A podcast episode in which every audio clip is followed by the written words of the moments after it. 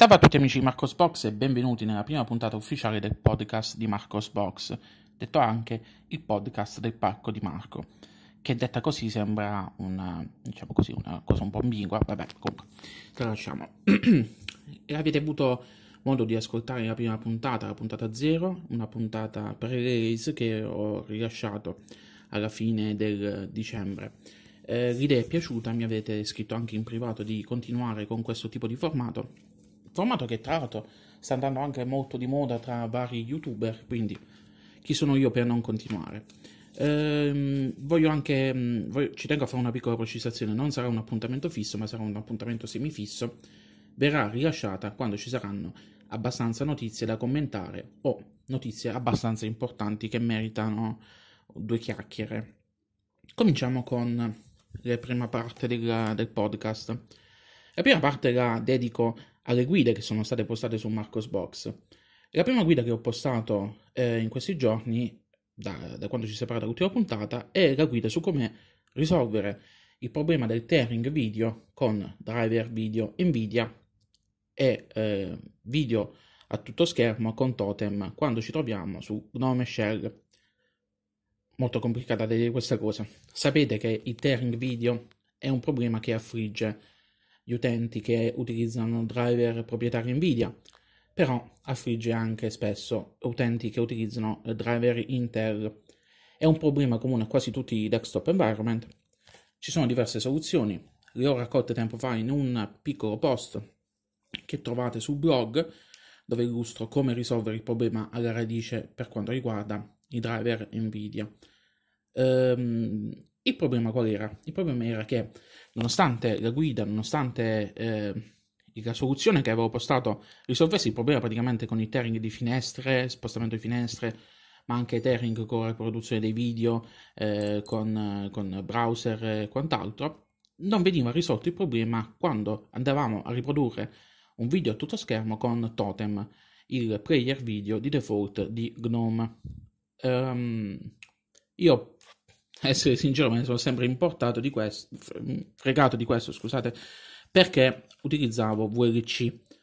Eh, però nelle scorse settimane ho avuto modo di provare eh, Fedora 29 con il suo ambiente eh, principale, ovvero Gnome, e ho detto, bah, devo vedere se riesco a risolvere questo problema anche con, con Totem. Eh, perché mi ero autoimposto anche di utilizzare eh, soltanto le applicazioni eh, di default sulla suite, su, su Gnome. Eh, mi sono messo a cercare e ho trovato la soluzione su un sito, su un forum di eh, Fedora. La soluzione consiste nell'installare una semplice estensione che è compatibile fino all'ultima versione stabile di Gnome Shell, che quando c'è un video a tutto schermo con totem va a disabilitare mm, l'accelerazione e quindi di conseguenza sparisce il problema del tearing. L'estensione è funzionante e testata su eh, driver Nvidia, ma da quel che ho letto funziona alla grande anche per chi ha un, una scheda Intel, quindi eh, risolvete il problema con questa piccola estensione. Io mi domando perché non ci mettono una pezza a monte, perché è un problema, un problema atavico, questo qui del, del tearing. Eh, è un problema comune a molti, molti sfigati come me, quindi beh, risolverò a monte e senza che uno poi deve ricorrere a estensioni da a cercare. Comunque, restando in ambiente Fedora, è stata postata una guida post installazione su Fedora 29. Non ho realizzato io questa guida, ma l'ha realizzata Luca, un lettore di Marcos Box, che ci siamo conosciuti tramite il, la pagina Facebook di Marcos Box. Mi aveva scritto in privato perché lui aveva realizzato questa sua guida post installazione, mi aveva chiesto un parere, mi è piaciuta, ho detto perché non, non la pubblichi a nome tuo, lui ha accettato ed è diventato autore di Marcus Box. La guida è davvero ben fatta, è, simile alle guide che utilizzo, che, che pubblico io normalmente su eh, Ubuntu e derivate, quindi è adatta anche a chi è alla prima esperienza con, con, con, con Linux. Seguitela, molto utile, io l'ho testata e approvata, quindi se avete, volete provare Fedora 29 andate a dargli uno sguardo. Rimanendo in ambito di guide, ho postato due piccole guide, una su come rimuovere la cache delle icone di KDE. Questa guida è nata a seguito di un problema che ho avuto con l'ultima release de- di KDE Frameworks, praticamente erano state introdotte delle, alcune icone nuove che io non visualizzavo, visualizzavo ancora le vecchie. Eh, con questa guida eh, è possibile vedere, scoprire come rimuovere la cache delle icone di KDE e quindi diciamo così di forzare il sistema per visualizzare le nuove icone. È una cosa piccola, semplice e stupida, però è interessante saperla. Sempre per le piccole guide c'è una piccola guida che ho postato su come ricreare la cache dei font su eh, qualsiasi distribuzione Linux. Anche in questo caso è una piccola kick che eh, serve a ricreare la cache dei font quando andiamo a installare un nuovo carattere senza dover riavviare il sistema o quant'altro. Noi lanciamo direttamente questo comando e viene ricreato e quindi i caratteri saranno subito eh, visualizzabili. Piccole cose che comunque possono far piacere a, a molti. Ehm, per quanto riguarda i rilasci, abbiamo avuto diversi rilasci in questo periodo. Il primo è quello di eh, XFCE Panel 4.13.4. Eh, praticamente è il pannello che noi abbiamo di default su eh, XFCE. È stata introdotta la possibilità in questa versione di avere delle icone, eh, una dimensione delle icone del pannello diversa dalla dimensione del pannello. In definitiva, soldoni, se voi avete, che ne so, un pannello da 60 pixel e volete impostare la dimensione di eh, 48 pixel per icone, adesso potete farlo. Eh, è un piccolo passo in avanti per la personalizzazione. So che agli utenti XFCE piace molto il fatto di avere un desktop molto personalizzabile. È una, una cosa interessante appunto per, per tutti voi utenti eh, XFCE all'ascolto. Apro e chiudo una piccola parentesi su, su XFCE, consigliandovi due distribuzioni che secondo me sono di riferimento per quanto riguarda XFCE. La prima la, praticamente la distribuzione migliore per chi vuole provare XFCE con tutte le ultime novità è Manjaro nella sua edizione principale con XFCE. Curata, eh, a parte il tema di icone che fa leggermente schifo, però diciamo molto curata perché comunque è ottimizzata alla perfezione. L'altra distribuzione che ho provato in questi periodi, in questi, queste settimane, e mi è piaciuta, è eh, Linux Mint 19.1 con XFCE. Anche in questo caso una distribuzione molto curata.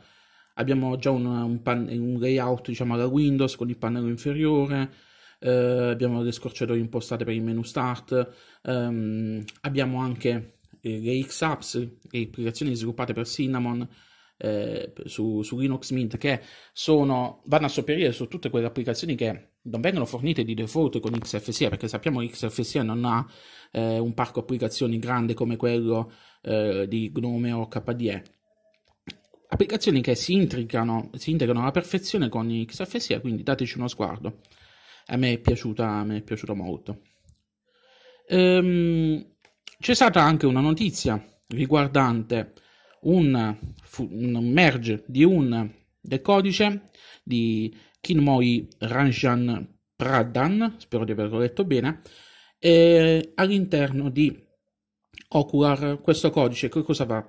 Va ad aggiungere a Ocular, il lettore documenti che troviamo su KDE, il supporto alla visualizzazione di firme e certificati PDF è stato effettuato in merge adesso in fase di testing e non appena sarà ritenuto stabile verrà introdotto nella versione appunto stabile di Ocular. Adesso è, prob- è possibile provarlo nella, nella testing oppure eh, tramite un ehm, KDE Ocular Nightly, eh, un pacchetto fatto eh, di flat, eh, un flat pack realizzato dal, dallo sviluppatore, quindi è possibile testarlo lì. Se volete contribuire a testare il tutto, vedete, andate sul blog e scoprirete come fare. Restando in ambito, in ambito KDE, è stato eh, annunciato il rilascio della beta di KDE Plasma 5.15, ehm, introduce diverse novità che vanno, diciamo così, a rendere più, più bello l'aspetto di, di, di, KDE, di KDE Plasma, quindi sono tutte novità che arrivano, hanno raccolto il feedback arrivato dal visual design team e hanno migliorato l'usabilità, le impostazioni, la schermata delle impostazioni, l'integrazione con il GTK. Adesso hanno aggiunto per esempio la possibilità di, eh, per Firefox di utilizzare finestre di dialogo native di KDE, cose, cose carine che migliorano ancora di più l'esperienza utente con KDE Plasma. Se volete provarlo, questa beta eh, potete farla con KDE Neon Developer JIT Stable, che è l'edizione di KDE Neon con eh, diciamo, l'ultima versione presa da JIT del codice, però ritenuta stabile, quindi man- con- contiene tutte quante le beta, queste cose qua. Eh, potete scaricarla, potete installarla, potete metterla su VirtualBox, è stata addirittura messa una, una versione per Docker, quindi mm, scegliete voi come eh, testare il tutto. Mi raccomando, se però testate, contribuite anche alla segnalazione di eventuali bug, sia sui canali ufficiali, sul forum ufficiale, che su eh, ehm, il sito internet apposito per eh, il tracking dei, dei bug. Um, LibreOffice. LibreOffice, un'altra notizia interessante che potrebbe piacere a molti di voi, è approdato finalmente in forma eh, stabile, che ehm, vedremo su LibreOffice 6.2 che verrà rilasciato tra qualche settimana in forma stabile, diceva è arrivato in forma stabile nuova, ehm, il nuovo layout in notebook bar, quel layout dei menu, diciamo così, che ricorda la ribbon di, di Microsoft Office. Eh, ehm, ho visto alcuni screenshot della, della, di questa, questa, questa interfaccia su, eh, su, Windows e eh, rende bene. Su alcune distribuzioni che ho provato, per esempio su elementari, eh, fa un po' cacare, diciamoci francamente, però comunque è un'opportunità in più, una possibilità in più che per, per l'utente di, di, avere un layout che calza a pennello con, con i nostri gusti. Uh, mi, eh, qualcuno potrebbe far notare che questo era già attivabile. Sì, era già attivabile nelle opzioni sperimentali. Adesso con LibreOffice 6.2 che eh, verrà rilasciato a febbraio, questa opzione viene messa direttamente fuori, non, attiva- non c'è più bisogno di attivare le funzioni sperimentali, quindi tutti quanti potranno attivarla liberamente. Eh, in tema di rilasci, rilasci futuri, è stato annunciato, è stato dato l'ok per l'inclusione eh, all'interno di repository di eh, Fedora, della prossima release di Fedora 30, della um, Deepin Desktop Environment, il desktop environment eh, della dist- dell'omonima distribuzione cinese, la tanto odiata e amata distribuzione cinese. Ehm, è un'opportunità in più, eh, mi fa piacere. Adesso magari attendiamo al varco la notizia dell'inclusione di elementare perché anche questa era in discussione. Vediamo se viene dato l'ok anche per, eh, per Pantheon per, su, su, su, Fedora 30. Ehm, passando all'altra distribuzione classica, abbiamo il nuovo tema di eh, Debian 10, Debian 10 Buster, che verrà rilasciata eh, anche questa prossimamente, eh, prossimi, nei prossimi mesi. Ehm, praticamente è stato scelto questo tema, si chiama Future Prototype, realizzato da Alex Macas, se non ricordo male, e sarà il tema di default che andrà praticamente cioè, avrà la personalizzazione dello sfondo, della schematica login, quella di gruppo 2, schermata di boot, eh, di boot pre-mount, eh, per quanto riguarda i CD, i dischi e quant'altro, quindi troveremo tutto, tutto lì. Questo tema sarà il tema di Debian 10.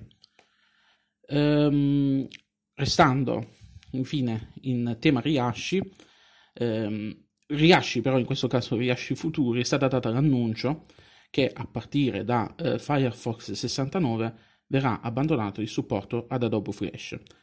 Sappiamo che anche eh, la, stessa, la, stessa, Adobe smetterà di sviluppare e distribuire Adobe Flash nel, a fine 2020. Um, ehm, questa decisione di Firefox di interrompere prematuramente lo sviluppo segue quella di, che è stata fatta negli scorsi mesi eh, di abbandonare il supporto ai plugin eh, NPAPI, eh, quindi Java, Microsoft, Silverlight e quant'altro.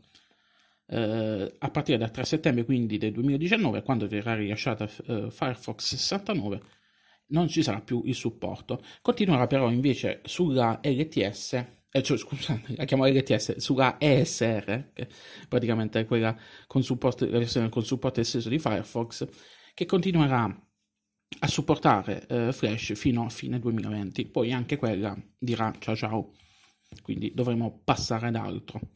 Eh, quindi eh, attrezzatevi, sappiate che finalmente Flash morirà, che era anche ora.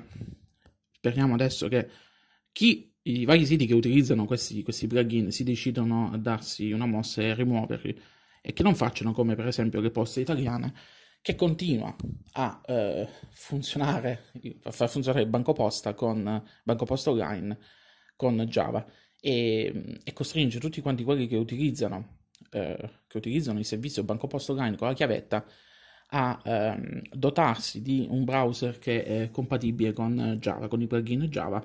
E vi lascio immaginare l'ultimo che è rimasto è stato proprio Internet Explorer, quindi a parte ehm, alcuni fork di Firefox che però non utilizza nessuno perché, lo dico apertamente, mi capita di dover parlare con amministratori, mi capita di fare, diciamo così, assistenza, nessuno vuole sapere di installare altra roba, preferiscono utilizzare eh, Internet Explorer finché, eh, finché non risolvono.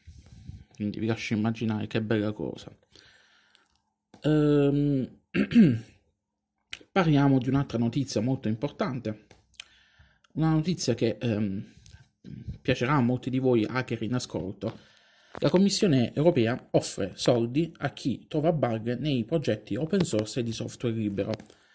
Ehm, qualche anno fa è stata lanciata l'iniziativa Fossa Bug Bounties, derivata dall'iniziativa Fossa nel 2015, nata eh, insieme alla Commissione europea per verificare se all'interno di, di, di software open source eh, ci fossero dei, dei, dei, bug eh, critici di sicurezza per eh, cercare di risolverlo. Tutto nasce su iniziativa di due europarlamentari, Giulia Reda e Max Anderson, eh, dopo, dopo, quel caso che ci fu con OpenSSL. Il progetto adesso si è evoluto, sono stati fatti audit per Apache KeePass, eh, web server Apache KeePass, Adesso nella terza fase eh, si è proceduto a lanciare questa iniziativa, è partita a gennaio del 2019, questa caccia al bug con delle taglie. Quindi ci sono i software che sono interessati, sul blog trovate le informazioni sui vari software, abbiamo software molto, molto utilizzati come FileZilla, Notepad++, 7zip, quindi eh, dove sta? Eh, se volete contribuire a trovare bug e, parteci- e volete partecipare a questa sessione di uh, bug bounties, eh, trovate tutte le informazioni sul blog, trovate i premi in denaro che sono stati messi a disposizione per ogni programma, il montepremi per ogni programma, e trovate anche eh, come segnalare i bug su quale piattaforma e quant'altro. È una iniziativa lodevole che eh, contribuisce ad aumentare la sicurezza di tutta la collettività, di tutti noi che utilizziamo software libero open source. Brava Unione Europea, anzi bravi questi due eh, europarlamentari che hanno lanciato questa iniziativa anni fa e che adesso si vede, si vede nella fase finale. Um, in queste settimane ho pubblicato, mi viene da ridere un po' perché alcuni hanno pensato che l'abbia fatto apposta per suscitare frame all'interno del, eh, del blog e portare viste, ma in realtà l'intento non era quello. Ho, ho realizzato una, un post, un editoriale su Pantheon e Deepin e li ho definiti eh, il titolo del post era Pantheon e DP in desktop quando l'usabilità si sposa con il bello. È un editoriale che mi è partito dal cuore anche sopra, soprattutto per via di una, discu- una chi- quattro chiacchiere che ho fatto con un amico, con Matteo, inerente eh, il fatto che Deepin, Deepin Desktop Environment, non Deepin la distro, non Deepin di Linux, offriva un ambiente desktop bello, stabile, mh, mm, con tutte le funzioni al posto giusto, eh, con un buon default, e a me è piaciuto. Io confermo questa, questa opinione. Io ogni volta che provo Deep in Desktop dico sempre, oh quanto è bello. E eh, all'interno del, diciamo, del, del, tutto ho fatto un paragone anche con Pantheon, il desktop environment di Elementary OS è un dato di fatto, se voi provate sia Pantheon, se, cioè, se, se, sì, se trovate sia Pantheon, che Pantheon lo dovete provare per forza su Elementary OS, sia Deepin, eh, Desktop Environment, che lo potete provare su Deepin Linux, ma anche su altre distribuzioni, perché ci sono i vari pacchetti per le varie distribuzioni, vi trovate di fronte ad ambienti, ad ambienti desktop che sono completi, che offrono un buon default, di cui l'utente medio non sente la necessità di andare a fare personalizzazioni al massimo cambiare lo sfondo, vi ritrovate. Sì, anche perché non sono molto personalizzabili, questo è anche vero. però offrono appunto un buon default che si lascia utilizzare con delle chicche grafiche, coerenza nei menu, eh, coerenza nel, nel, sistema di notifiche, supporto agli indicatori che alcuni desktop environment non fanno più. Oh, uh, a, me, a, me, piace, cioè io quando ritrovo ogni volta dico ma quando sono belle e io sono un utente KDE, lo dico, lo dico, sapete già, molti di voi lo sapranno già, per me KDE non si cambia con niente. Però ogni volta che vedo uno di questi sistemi, uno di questi desktop environment, dico, caspita, perché piccoli team riescono a fare, eh, diciamo così, un lavoro così egregio per dare un, un desktop Linux eh, di, di, facile, bello da vedersi, con le integrazioni con le notifiche e quant'altro, mm, con, con, poche risorse, mentre ci sono altri eh, team di sviluppo che non riescono a fare, a fare altrettanto. Eh, senza fare polemica con Gnome Shell, però per esempio con Gnome vi ritrovate delle volte, eh, mo leviamo il supporto all'indicatore, mo lo rimettiamo, mo leviamo l'icone su desktop, mo riviamo, cioè c'è un, un, disegno più ampio in Gnome che mira a togliere le varie cose così come si svegliano la mattina. Eh, cose che magari poi gli utenti sono costretti a reimplementare per poterle avere tramite estensioni, quindi fatti una domanda e datti una risposta. Se tu levi una cosa e poi l'utente è alla ricerca di una soluzione per poter riavere quella funzione indietro tramite estensione, non devi dire sì, l'estensione è una forza di Gnome Shell. No, devi dire è una stronzata quello che ho fatto di rimuovere questa funzione. Perché se l'utente magari la vuole, perché gliela vado a togliere? Eh, ecco perché magari apprezzo un po' di più i team di KDE, apprezzo di più, anzi, no, non un po' di più, i team di KDE ti butta tutto quanto il tipo di, di, opzioni, tutto quello che vuoi all'interno del sistema. Eh, se c'è una cosa la puoi fare con KDE, spucciando, andando a vedere nei menu, attivando, spuntando qua e là. L'unico problema di KDE è che appunto devi avere la volontà di andare a spucciarti i menu. Spesso mi chiedono, ehi come si fa questa cosa qua su KDE?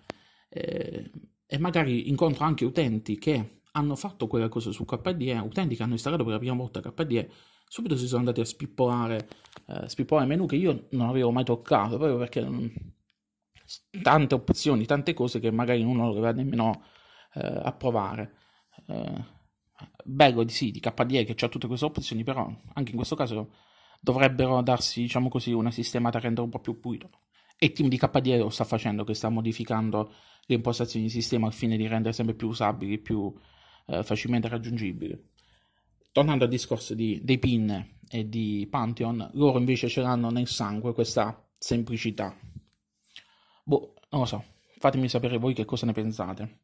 Restando infine in tema di, di PIN, ho postato anche una notizia che alcuni hanno giudicato, diciamo così, eh, superflua, altri invece hanno, sono convenuti con me che c'è un problema di fondo. Deepin Linux la distribuzione cinese che è, eh, ha creato, insieme a Deepin Linux si è creato Deepin Desktop Environment, che mi piace, però non mi piace la distribuzione. Perché? Perché mi sono accorto è eh, che mh, continuano a tralasciare l'aggiornamento di alcuni software eh, importanti come i browser web.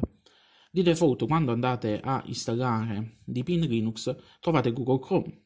Google Chrome non ha il repository attivato di Google, di Google Chrome, quindi vi trovate con una versione di Google Chrome eh, che è obsoleta, è vecchia.